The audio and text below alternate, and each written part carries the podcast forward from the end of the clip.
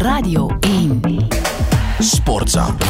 Voetbal is altijd emotie, maar voor veel supporters is het denk ik toch een uh, zwaar weekend geweest. En bovendien één dat uh, niet altijd met opluchting is geëindigd. Goedemorgen Peter van den Bemt. Goedemorgen.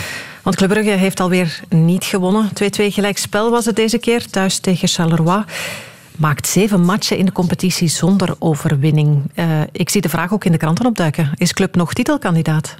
Maar nee, op dit moment eh, zeker niet. Hè. Als Genk zijn uitgestelde wedstrijd in Eupen wint, bedraagt de achterstand al 21 punten. En daartussen hangen met uh, Union en Antwerpen nog twee ploegen in heel goede vorm en met vertrouwen tussen. Dus uh, voilà, de resultaten van Club de, van de voorbije weken die zijn vergelijkbaar met periodes waaraan de vorige en de huidige bestuurders niet willen herinnerd worden, denk ik. Toen de trainers nog Ferreira, Janevski, Lekis of Garrido heten.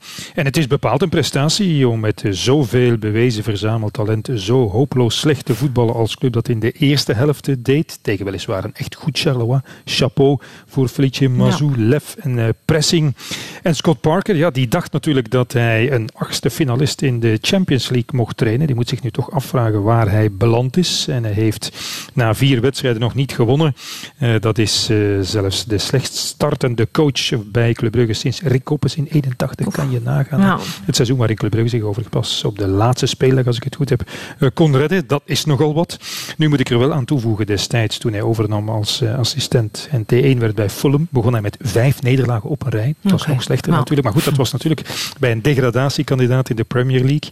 Uh, maar de geweldige indruk die hij intern zou maken, zo wordt verteld, ja, daar valt van naar buiten uit voorlopig weinig van te merken. Hij maakt geen zelfverzekerde indruk in zijn communicatie. Uit zijn voortdurend gewissel valt toch af te leiden. Misschien niet onlogisch dat hij nog een zoekende coach is. -hmm. Of dat goed is voor spelers. Mechelen erin, eruit. Matta erin, eruit. Uh, Noosa was toch een, een verkeerde keuze. En wat moet Jutgla dan denken van het uh, volgehouden vertrouwen in de vooralsnog falende Jaremchuk? Het zijn allemaal vragen die gesteld worden. Natuurlijk het is best mogelijk dat uh, Club Brugge, gelet op de kwaliteit die er zeker is, en met één overwinning dan toch weer op de rails gezet wordt. Maar waar is de drive, de goesting, ja.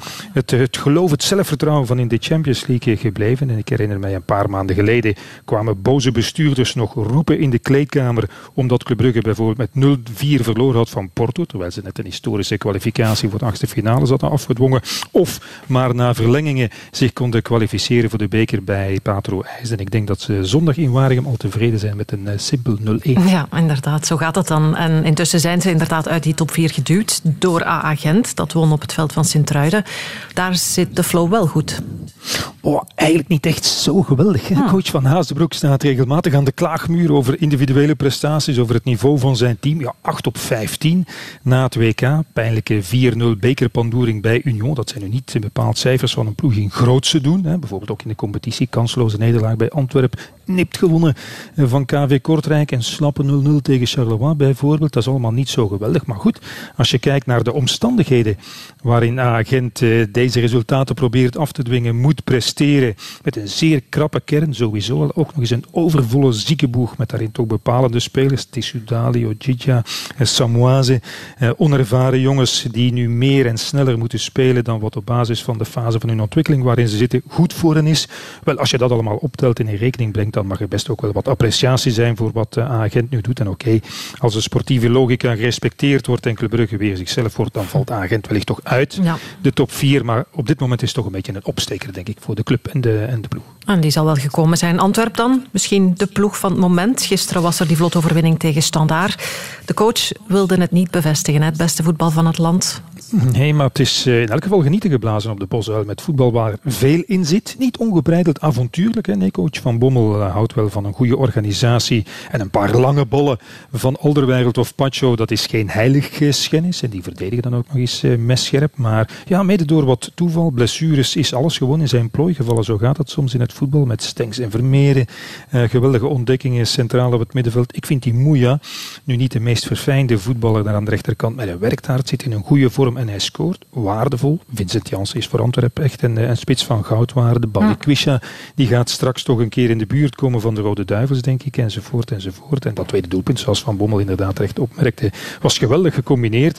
En ik vind dat dit Antwerp nu beter voetbalt dan in die periode dat het uh, negen overwinningen op een rij behaalde. Maar goed, of dat volstaat om Genk van de titel te houden, dat weet ik niet. Dat weten we misschien over een weekje of drie, want er komt nog wel wat aan voor Antwerp met Anderlecht, Club Brugge, Racing Genk en nog een bekerwedstrijd uh, of twee tegen Union. En dan heeft Antwerp in de competitie wel al zijn toppers al gehad. Ja. En volgen nog negen wedstrijden waarin het dan dichterbij kan schuiven dan die tien of misschien wel zelfs dertien punten uh, op Racing Genk. Kan schuiven, zeg je. Dan uh, zullen we eindigen met Anderlecht. Hè. Dat een uh, week met duels tegen de laatste twee uit het klassement achter ja. de rug heeft. Die nederlaag tegen Zultwaregem gisteren, dan die nipte overwinning tegen Serrain. Welk gevoel houdt Anderlecht aan die week over?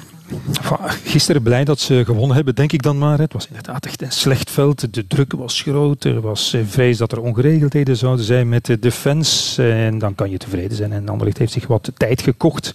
Maar wie deze prestatie nu als hoopvol wil verkopen, dat is toch een heel grote optimist, moet ik zeggen. Het is waar, die uh, Dreyer maakt een zeer degelijke eerste indruk. En aan inzet en gebrek en goede wil allemaal geen uh, gebrek. Uh, maar de toestand is wat mij betreft toch nog altijd zorgwekkend. De coach moet dringend proberen een, een eenheid, een stabiel elftal te bouwen. Maar ja, die kern baat zelf in onzekerheid. Wie gaat er blijven, wie gaat er weg? Spelers die spelen, lees ik dan zeker ook Raman bijvoorbeeld, Trebel, dramatische invalbeurt. Die mogen misschien ook nog vertrekken van Krombrugge. Zijn lot is nog onzeker. En, en wat mij betreft, de jongens die nu wel het vertrouwen krijgen van de coach, Arnstad, Diawara, Ashimere, die kunnen mij voorlopig echt niet overtuigen. En er zijn echt wel nog drie of vier uh, spelers nodig op die korte tijd, liefst met power, uh, direct inzetbaar. Een, een, een flinke opgave voor de nieuwe technisch directeur Fred Berg. En ik moet zeggen, ik heb met verbazing gekeken naar zijn optreden op uh, Serrain. Mm -hmm. Alomtegenwoordig, volgens de collega's van la Dernière Heure heb ik gelezen, staat hij tijdens de wedstrijd ook in verbinding met de bank, met de videoanalisten. Overlegt hij mee. Uh, daarna ook nog eens zeer nadrukkelijk uh, de fans gaan groeten. Wat een gedoe is dat allemaal. Zeg, misschien moet een technisch directeur in zo'n drukke transferperiode een zondagnamiddag besteden aan in- en uitgaande transfers, denk ik dan maar. Maar goed, het goede nieuws voor de fans is wel dat Fred Berg heeft aangetoond dat hij wel degelijk onafhankelijk werkt. Mm -hmm. Anders was Peter Verbeke uh, wel degelijk nog altijd aan de slag op Anderlecht. Dat was toch de wens van, van Van den Houten. En ik vind het een, een uh, weinig menselijke beslissing, zoals Verbeke opzij is geschoven. Zware prijs betaalt hij voor één mislukte Mercato. Maar goed, wat mij betreft een risicovolle beslissing. Want er zijn nu twee Denen die nog de, club, ja. nog de Belgische competitie echt heel erg goed kennen. Dus we gaan zien waar dat finaal eindigt. Maar hij heeft er misschien wel bij ges mee gescoord, Fred Berg, bij een aantal mensen van de Raad van Bestuur, want die wilden toch graag dat Verbeken opzij werd geschoven. Dus dat is dan toch gebeurd. Dat is in elk geval gebeurd. Wordt vervolgd, heet dat dan, Peter van der Memt. Dankjewel voor nu. Sportza. Sportza.